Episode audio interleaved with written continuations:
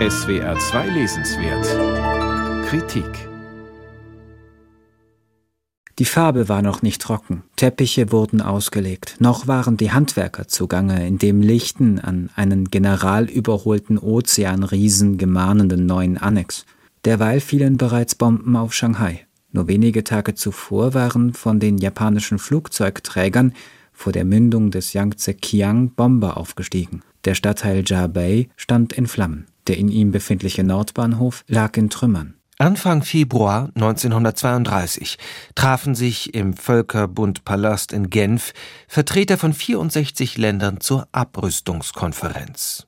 Nach dem Ersten Weltkrieg, der Urkatastrophe des 20. Jahrhunderts, war der Völkerbund 1920 gegründet worden mit dem Ziel, in Konfliktfällen zwischen Staaten zu vermitteln und die Einhaltung von Friedensverträgen zu überwachen.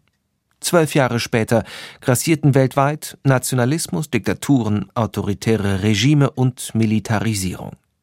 Paul Jankowski schlägt einen großen Bogen durch die Weltgeschichte der Jahre 1929 bis 33, von der weltweiten Depression, ob in Glashütten im Thüringer Wald, in den Kohlegruben des Ruhrgebiets oder in Fords Autofabriken in den USA, über die Kämpfe unterschiedlicher nationalistischer Parlamentsfraktionen mit dem Militär in Tokio oder Machtdemonstrationen der Schwarzhemden in Rom, bis beispielsweise zu den Auseinandersetzungen um den sogenannten polnischen Korridor in den frühen 30er Jahren. In Polen mochten Parteien und ihre Zeitungen unterschiedlicher Meinung über die unmittelbare Bedrohung sein. Aber hinsichtlich der Grenzen herrschte Einhelligkeit. Sie waren heilig und um jeden Preis zu verteidigen.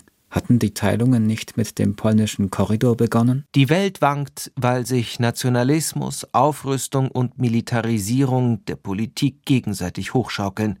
Bei allen guten Absichten auf dem diplomatischen Parkett in Genf und bei der Londoner Wirtschaftskonferenz Schon bald waren nicht nur Deutschland, Japan und die Sowjetunion hochgerüstet wie nie zuvor, es setzte ein weltweites Wettrüsten ein.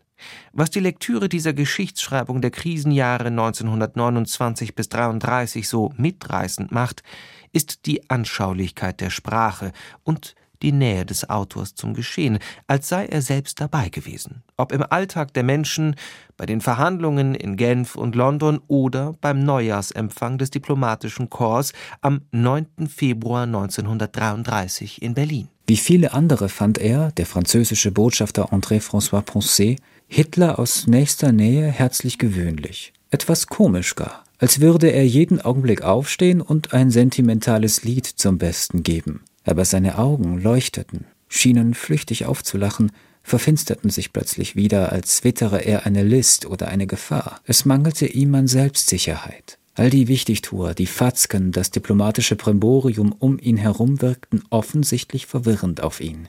Er mutete den Botschafter an wie ein Dorf-Mussolini. Der Bostoner Historiker erhebt nicht den Anspruch zu erklären, wie es zum Zweiten Weltkrieg kam, aber er schildert in einer in der deutschen Geschichtsschreibung kaum anzutreffenden Lebendigkeit und manchmal überwältigend detailreich die weltpolitische Situation, in der Frieden und Verständigung unmöglich wurden, alle allen misstrauten und weltweit Autokraten an die Macht kamen. Dass die Nationalsozialisten 1933 an die Macht kommen konnten, war auch durch den desaströsen Zustand der Weltpolitik Anfang der 30er Jahre begründet. Mit Das Wanken der Welt, wie 1933 der Weltfrieden verspielt wurde, hat Paul Jankowski die Geschichte dieses Desasters geschrieben. Als die Delegierten 1933 ohne ein Abrüstungsabkommen abreisten, begann das Schreckensgespenst der internationalen Anarchie umzugehen, und die Nachkriegszeit schlug um in die Vorkriegszeit. Paul Jankowski, Das Wanken der Welt. Wie 1933 der Weltfrieden verspielt wurde, erschienen bei S. Fischer. 896 Seiten, kosten 39 Euro.